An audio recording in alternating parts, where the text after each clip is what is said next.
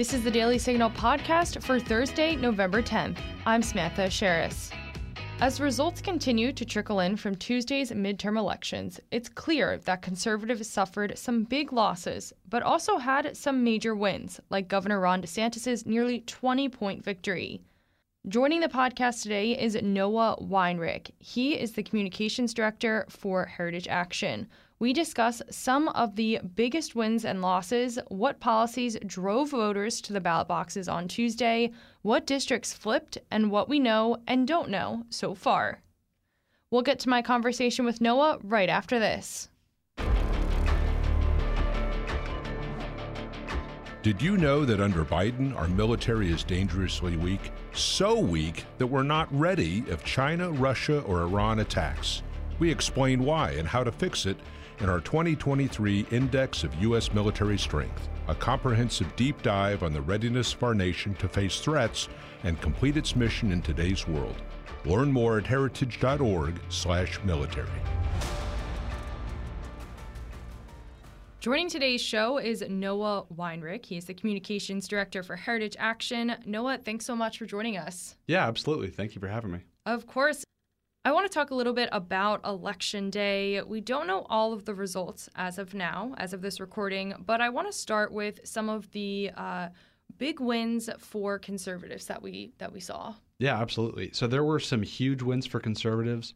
Um, you know, I, I won't sugarcoat it. There were some big losses as well. Um, some of the big wins we saw in Florida, right? Mm-hmm. Um, DeSantis got about 19% over Crist, which is a massive margin. This is a state that Donald Trump carried in 2020 by three points. Historically, before that, it's been seen as a swing state. You know, it's the bellwether. Um, Bush won by in 2000 by a few hundred or a few thousand votes. We didn't know that result for months, but now it looks like Florida has become a ruby red state, mm-hmm. um, largely thanks to DeSantis um, and his effective um, political machine down there and his effective policies. Rubio did very well as well. He got about 16% over his opponent Val Demings in an expensive race. Um, Anna Paulina Luna, uh, a House candidate down there, she did a great job. Very conservative candidate. Um, she did excellent. She won. Um, so Florida was a bright spot in in a mixed bag night. Um, there were bright spots in New York. You know, Lee Zeldin did not flip the governorship, but that was always going to be a stretch. Um, he came within five points of Kathy Hochul, which is amazing in a, in a state like New York. Um, she won by 60% last time around. She only won, uh, she only got 53% this time. Wow. So that is an accomplishment. Um, four Long Island seats um, went Republican as well. Uh, that is very impressive. Um, there was a, a, seat that flipped in New Jersey as well. There was a seat in Virginia. So you saw a lot of pickups um, along the eastern seaboard in some of these swing suburban counties. Um, that was really impressive. Um, elsewhere, you know, Monica de, Monica de la Cruz Hernandez out mm-hmm. in Texas, that was a great pickup. Um, it's still too early to call in some of these races, like Nevada and Arizona. We're going to be waiting on results for possibly days, unfortunately. Um, same in Georgia, it's going to a runoff. Um, now, I will say that uh, for a long time, the pundit class was predicting that uh, Warnock was going to win outright. You know, they didn't believe in Herschel Walker. They thought they laughed at him. But now he came within a point of Warnock. He's taking him to a runoff. That is impressive. Brian Kemp won the state by about eight points, I believe. That is a big win. Um, I think it's a rejection of this idea that Georgia has become totally purple. Um, and we saw governors across the map win. I, I believe not a single Republican incumbent governor was unseated. People were saying that Kevin Stitt in Oklahoma was going to be unseated. He won by double digits. Um, same in the Senate. No incumbent Republicans lost their seat. Um, people were saying Mike Lee was going to have a problem with uh, Evan McMullin. He did not. Won by double digits. Ron Johnson in Wisconsin, he won over his uh, challenger Mandela Barnes. Um, in North Carolina, Ted Budd, who was not an incumbent senator, but he was a representative, he ran one handily over his opponent, Cheri Beasley. So there are some serious uh, conservative victories, a lot of statewide victories. Um, but of course, the map was mixed. Mm-hmm. Yeah, and you brought up Warnock. Uh, this is actually his second runoff. He, uh, if our audience remembers, he uh, was also in a Senate runoff in uh, January of 2020 against then Senator Kelly Loeffler. So it'll be interesting. I think the runoff is in December. Um, mm-hmm. I don't re- remember the Yeah, date. it's early December, yeah. I think Mhm. it's like December 5th, maybe. Um, but that'll be an interesting race to watch. We'll, of course, be uh, tracking that and keeping everyone updated on the results from that. Uh, on the flip side of the wins that we saw for conservatives, uh, break down some of the losses that we saw. So some of the losses we saw, some of those were in really tight races, like Pennsylvania. Um, you know, Dr. Oz lost against John Fetterman. I haven't checked the final margin, but it was only by, I believe, two points or something like that. Um, now, that was a state that President Trump won very narrowly in 2016, lost very narrowly in 2020. So this was always going to be a tight race. You know, the polls up until the few weeks before, the two weeks really before the election, had Oz down by several points. He only started gaining ground in the last several weeks. Um, and so, unfortunately, you know, those polls looked like uh, they were pretty, actually pretty accurate, but they were within the margin of error. So he lost narrowly. Um, New Hampshire, Don Bolduc lost uh, to Maggie Hassan uh, by about eight or nine points. That was a tougher loss. You know, the polls showed him really gaining ground in the last few weeks and even tying the race up. Um, but New Hampshire is New Hampshire. It's a more uh, liberal state in some ways than a lot of others. They, uh, you know, New England is a totally different beast from a lot of other states. Um, and the voters there turned out uh, abortion was more of an issue in New Hampshire. Um, and Maggie Hassan, of course, had the power of incumbency. That was a tough loss. Uh, Republicans also failed to flip a lot of governorships, including Michigan, including um, Wisconsin, including Pennsylvania. Pennsylvania was a big loss. So there were some real losses, and a lot of House seats Republicans narrowly lost. Of course, a lot of those were uphill battles already. You're trying to unseat incumbents, you're trying to flip a district, which is always harder than keeping a district. Um, but there were some real tough losses there. And just speaking of uh, races that flipped or seats that flipped, uh, one race that I thought was particularly interested was uh, in New York's uh, 17th congressional district, where Republican candidate Michael Lawler defeated incumbent Representative Sean Maloney. He was also the chairman of the uh, Democratic Congressional Campaign Committee. Uh, I saw that the Washington Free Beacon reported that this is the first time that uh, the chairman of the Democratic Congressional Campaign Committee lost uh, his reelection bid in 40 years. Yeah.